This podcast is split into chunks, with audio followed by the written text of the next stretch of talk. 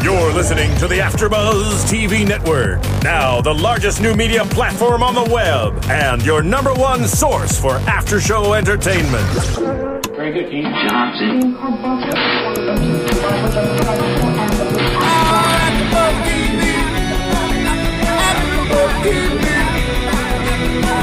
From the AfterBuzz Studios in Los Angeles, California, presented by Maria Menounos and Bing.com, and streaming live thanks to Akamai Technologies, this is AfterBuzz TV's Archer After Show. We'll break down tonight's episode and get you all the latest news and gossip. If you'd like to buzz in on tonight's show, you can buzz us at 424-256-1729. That's 424-256-1729. And now, another post-game wrap-up show for your favorite TV show. It's AfterBuzz TV's Archer After Show. Hey there, Archer Watchers. What's going on? What's new? What's happening? Thing is for doing, we're doing another AfterBuzz TV episode. This one for Archer Season 4, Episode 6, titled Once Bitten. Appropriate enough. Thought it would be a vampire episode. Totally wasn't. It was a snake episode, as I found out very soon. I'm Greg Goodness. I'm John Barrett. Guys, I'm Dave Klein. I'm Scott Moore. Yeah. And good episode tonight. We got a lot to go over. A lot of flashbacks. A lot of drug-induced. Well, not drug. Venom. Drug is venom. Sure. Why not? Poison. We also got a cool New York Times interview with the president of FX Networks, who is lovely enough to keep bringing us Archer week after week, beaming it into our homes and into our skulls. We're going to find out why he does what he does. But first, we got to get into what is the most glaring part of this episode. We get real deep into Archer's backstory here. How deep? Like rabbit hole deep, inception level deep. All right. Snake venom induced. I'm sorry, deep. I gotta cut you off for a second, Greg. There's only one appropriate response to the question, how deep? Oh God. Yeah. That's what I was hoping for, but and what is it? Wasn't so how deep? Balls deep. That's how deep we go into Archer's past. Who knew that Archer was the Roy Hobbs of lacrosse? See, I have not seen The Natural. The Natural. What you'll have to explain the reference to me and to America. Everything that happens out there. Yeah. For those of you who haven't seen The Natural, everything that happens to Archer on his weekend before signing with Johns Hopkins is the first act of the movie The Natural, starring Robert Redford. Only that's about baseball. And this is lacrosse, which I'm told are different sports. You would be correct. Interestingly enough, lacrosse and baseball are not the same sport. Does Robert Redford prance around holding his bat between his legs going, woo? I think there is a part where he does that. I don't know. I haven't seen The Natural in forever. It's a really confusing movie. So clearly that's a yes for those of you who haven't seen it. Meaning go out and watch it immediately. If you want to watch someone going, woo! Also, Wilford Brimley's in it, so duh. That alone is that's worth watching. That's a win right there. Yeah. But Captain Sex. One of the great things, though, about the past that we get is that he's bringing up, or that we're getting these points, even though it is spoofing The Natural. And it is this big spoof are these actual things that are haunting Archer and have made him the asshole that we've grown to love today. And it explains his fear of alligators. Yeah, and it explains that. And crocodiles. And, well, yeah. And not necessarily aneurysms, but we knew that he was good at lacrosse. Mm-hmm. We knew that he's willing to rally an entire island full of pirates into a junior lacrosse league. Named Archers of Loaf Cross, which is the best name ever. But that he was going to go pro or semi-pro or Johns Hopkins. Well, he was going to get a scholarship. There's no professional lacrosse to speak of. But I'm pretty sure full scholarship at Johns Hopkins, though, was pretty good. Is that a thing? Apparently, at Johns Hopkins. Sure. Yeah, Johns Hopkins is a big lacrosse school. Oh, okay. Do you not watch it on the TV? No, I mean, guys, come on, you know me. The guy who confuses baseball for lacrosse. Also, by the way, listeners, Greg is not kidding. He doesn't know the difference between lacrosse and baseball. I can't even fathom. I know they're both stick involved somehow, and a ball. Right. Too. Maybe. So do you guys We're talking about golf, right? Yeah. Oh, I thought we were talking about basketball. I don't even know if there are sticks in that. Water polo. That's what we're doing right now, right? Okay. So I think what I want to know, and what I'm wondering for you guys, is do you think that the whole reference to the girl who shot Archer is going to play out in the future at all, or actually does have some sort of semblance on Archer and the way he treats women, potentially? Because, I mean, we do get the moment from where he's 6, which is more of a real moment where it kind of stops spoofing The Natural, but do you think any of that spoof of The Natural actually has anything to do with him? It might, but that is just a beat-for-beat parody of The Natural. That's what that is. They might bring it back, but if they do, I think it's probably just to go with the Natural theme. I mean, if you want to bring in a new villain, the girl who shot you in the chest and ruined your full ride to college doing the thing that you love, that's a pretty good villain to have. She was able to jump out of a window. Well, she dies. That's the... But that's the thing is, like, I think it's almost like she jumped out of the window and that was it. So I don't know if they're going to bring that out. You know? That's one of the confusing bits about The Natural is that the lady who shoots him dies, but then someone who looks kind of like her shows up later. Weird. Well, maybe we'll see someone that looks kind of like this femme fatale woman that shot him in the chest. And the most interesting thing, though, that does come up is we almost get to see Archer's father. And one of the things that I loved about this scene, though, before that, is we never really see Woodhouse and a capacity of being able to take care of Archer, but this is where you get that passive Woodhouse where he has injected himself with heroin and he's just useless. And maybe this is where a lot of Archer's hatred towards him comes from. Yeah, it does. That actually is an interesting point that I haven't even thought about, that Woodhouse is a heroin addict. That is a part of his character the whole time. And this is the first time we see that affect Archer. And actually makes us some of the what used to be very unreasonable behavior on Archer's part seem a little more reasonable. He's like semi-functioning as far as his heroin addiction goes, and we get to see the unfunctioning part for the first time in this episode. Yeah, that's what I thought was good. Kind of that blatant negligence. Area is just totally... Knowing me, if someone had behaved like that when I was a child, I would definitely threaten to rub sand in their eyes. Or make them eat a bowl of spider webs. Yeah. Right. But I think this is great because it's the first time that also sort of humanizes, in a way. I mean, it's still ridiculous, but the things that Archer does to Woodhouse, because before it was just so ludicrous. You know, like it's so over the top and so mean. Like, what is he doing? Like, why is he treating him like that? Right, and almost it doesn't justify it, but it brings forth, like, okay, there's kind of a reason now that he has for doing this, which I like that they brought that in, even though it was brief and it was a comedy moment. It was still a moment that added more to his character and added depth to it. Speaking of adding, or rather taking away...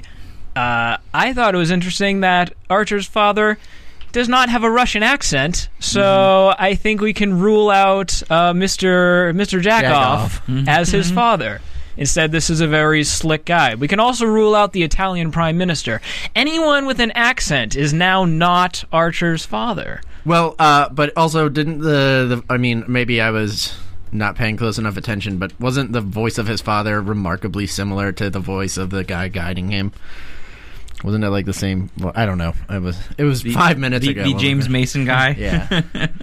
I don't know my James Mason well enough to get all the references throughout. I get that it was probably not the best James Mason impression, but... I don't know. That was tough for me to follow along. I love that when Archer first goes to the waiting area, the waiting area, he's just tooting that horn for what the hell is that? No reason. It was awesome. I loved it. What does he say? I got kicked out of Episcopal boarding school, so I don't think this is heaven.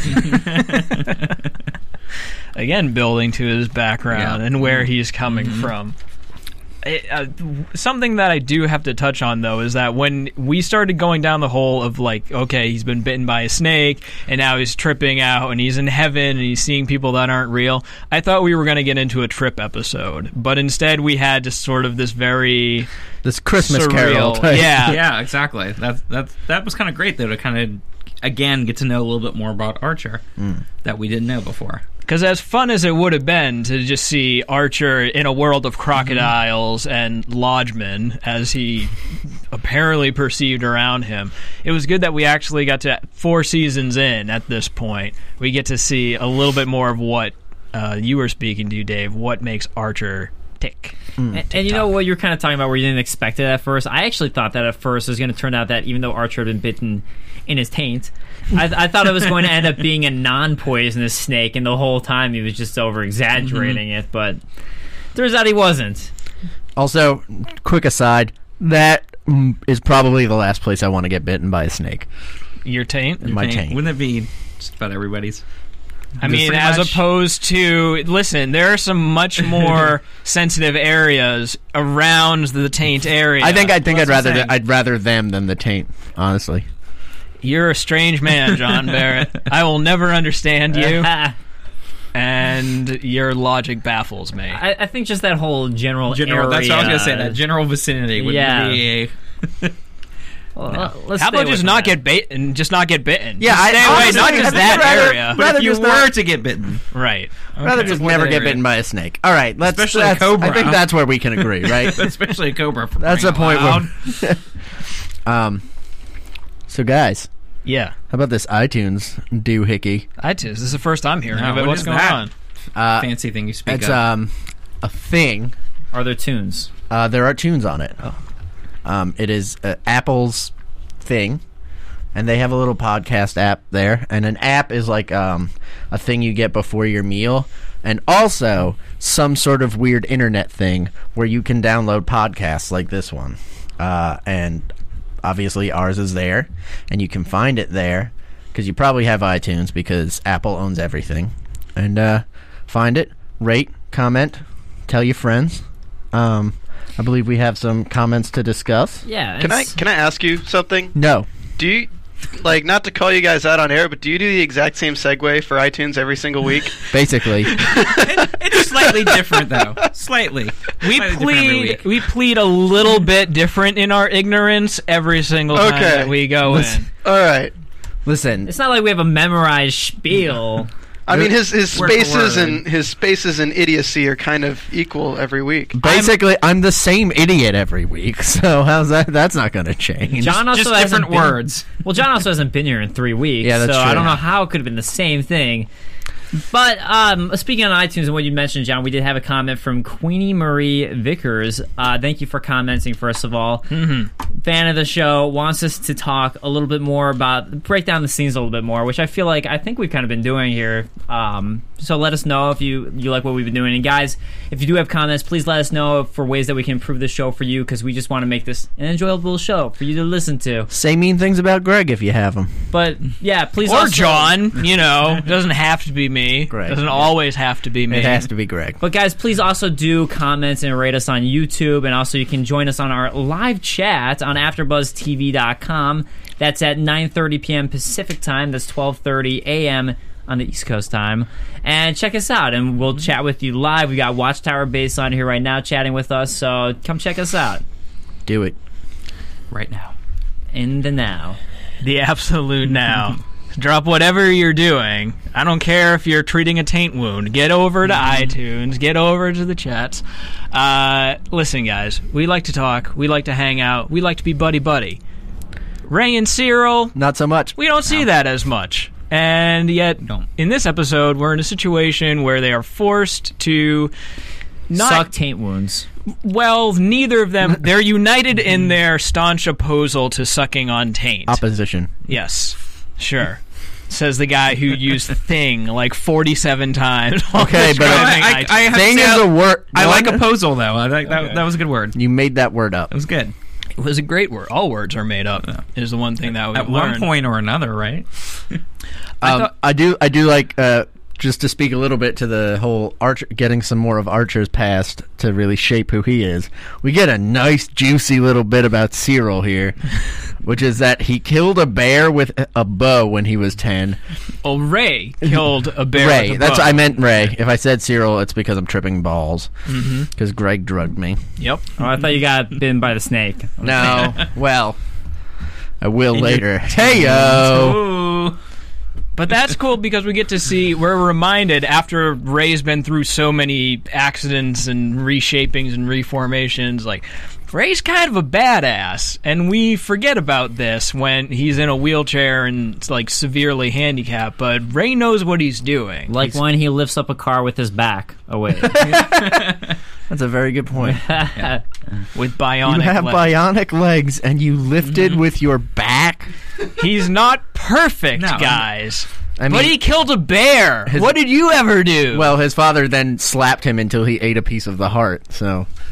You know, which is still kind of badass. Yeah, that is pretty cool. And I was gonna say, I thought it was great that he was back out in the field, because I think we talked about this the past couple episodes, sort of in the predictions. Like, are we going to see him back out in the field now that he has his new legs that he can get out there and use? So it was good, even though he didn't do much. It was good to see him back out there in action. How cruel is it, though, that he's back out in the field and they immediately cripple him again, where he can't move?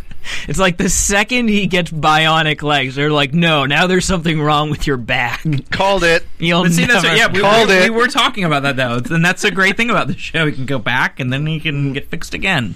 Yeah, I never know. Turns out his legs weren't broken. Now they're fine. Yeah. Now he has bionic legs, and now he has a back problem.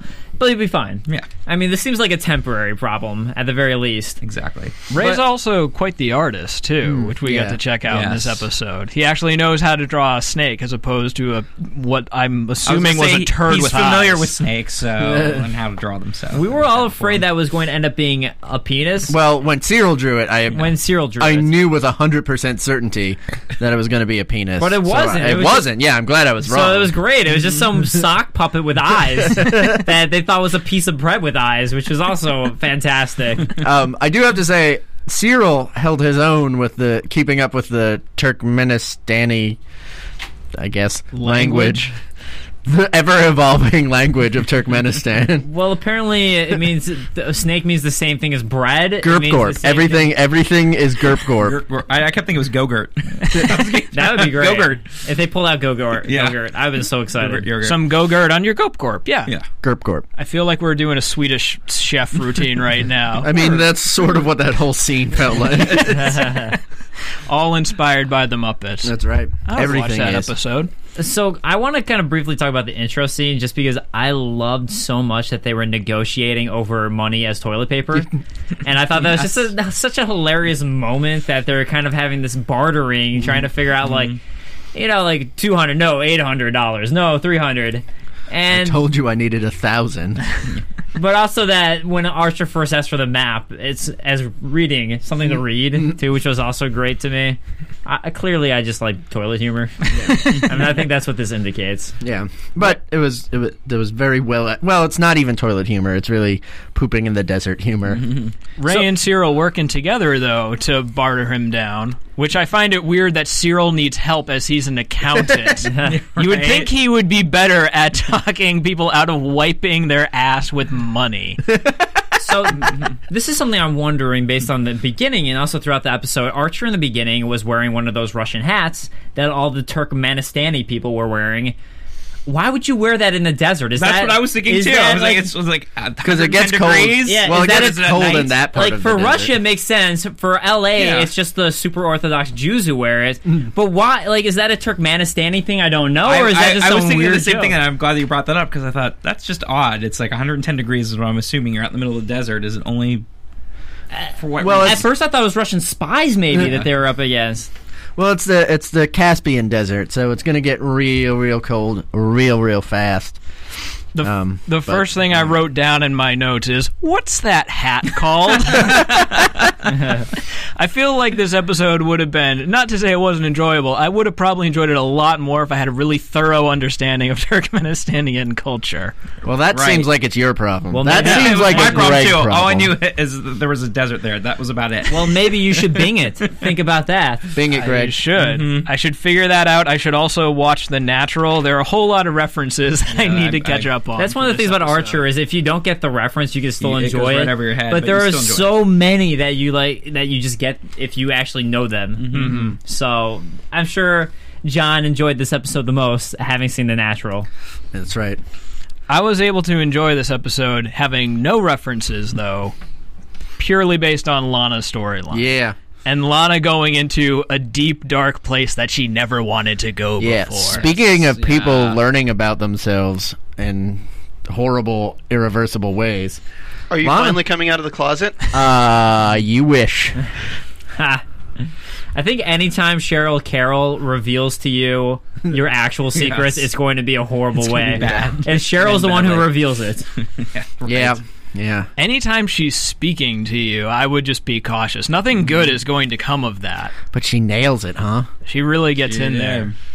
Just totally nailed her. She was having a real, what's the term, idiot savant sort of episode where she just gets everything right. Yeah. She was like the whisperer this episode. She just knew what everybody was thinking. At the beginning, it was with, I think, with Mallory, was it? Mm-hmm. She nailed it on the first thought when they were talking about some Turkmenistani thing.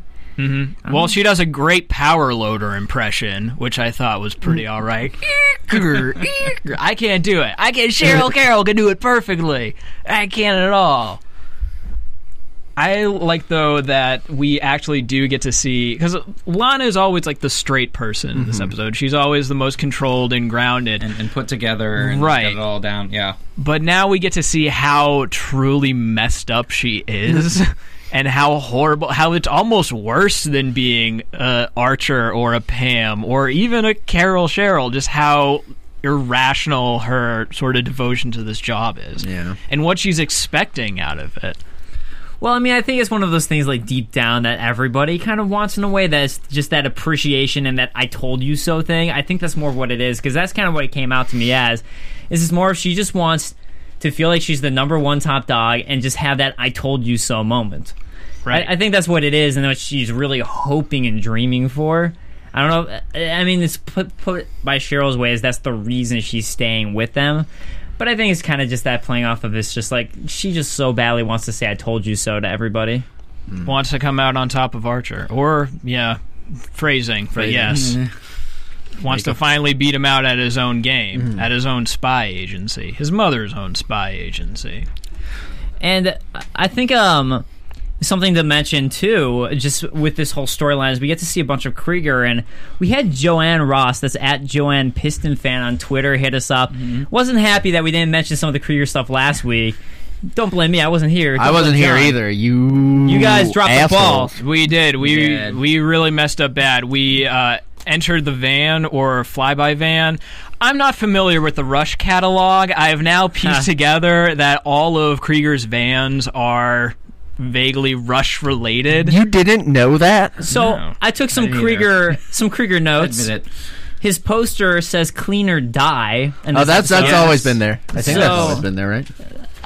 But one thing I thought was great was him putting icing on the mini wedding cake for the rats. That was the rat wedding. That was, I think, the rat wedding. I think that's one of my favorite random things, because at first you had no idea why too. He's just kind of sitting there icing a wedding cake for no reason. I thought he was finally getting together with his Japanese hologram girlfriend. I thought they were finally going to do official, it. Yeah, right? And tie the knot with the mini. I had no idea what he was doing when I was watching. I'm like, what is going on with him with the mini cake? Make an honest hologram out of her. That's what he was trying. But no, instead he's going around willy nilly. Marrying mice, rats. They were rats. Rice. No, that's what I was going to say originally.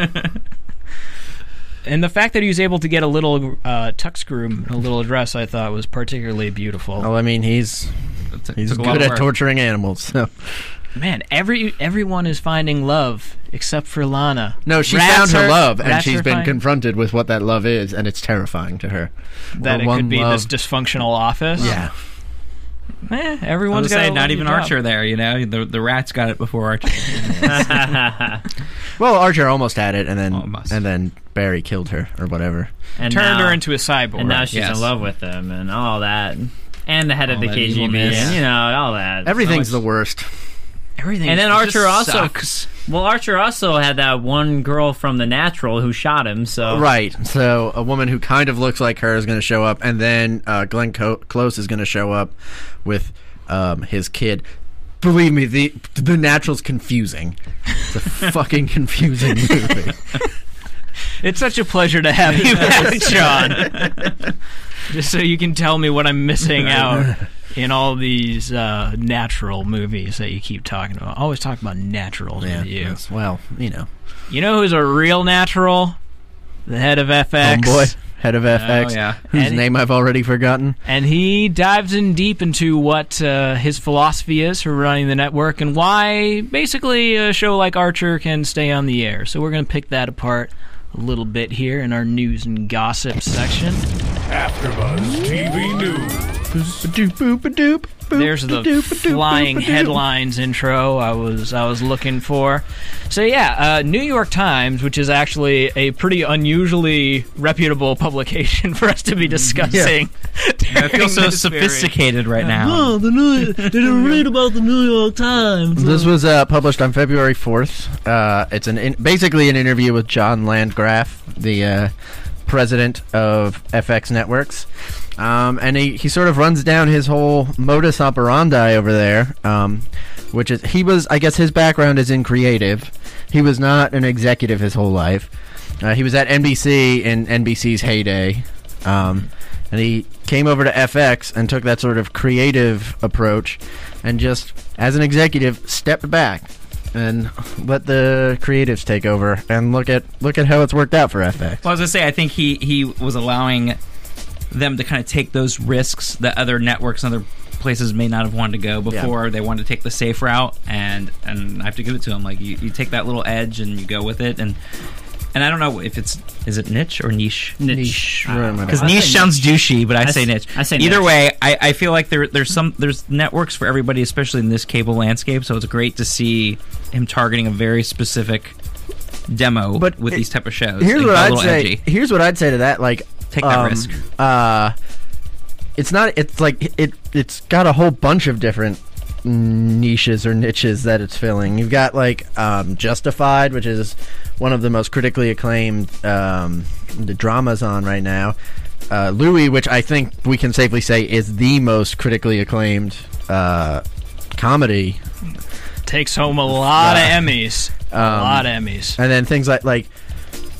I don't know. Modern Family takes on more, just to be devil's advocate. Well, no, but I was going to say, but you're still going after a specific male demographic overall and being a little bit more irreverent. And that's what I think is really cool, is that a lot of people and a lot of networks don't want to take those risks, and now seeing something like that and seeing how it's paid off. Yeah, and it has really paid off. Absolutely. He also seems like a great person to pitch to. And the one thing I have to wonder with this is honestly how skewed it might be, because it makes him seem like the best, most awesome guy to run a network ever, where he's just like, I just kind of run what I like. And one of the things the article states is that he refuses to put on reality shows because he just doesn't like them, and that's really all there is to it. He just doesn't like them, so whatever, no reality shows, doesn't matter about how much money you may or may not make, which seems awesome. But I mean, you have to wonder how skewed it is. Well, he does seem awesome from this article. He's putting on Archer. He has to be pretty awesome. He's giving Adam Reed 30 minutes every week for however long the season runs, so he's all right in my book. I think one of the things, and I don't know if it really touches on this in the article, but like one of the things that really works in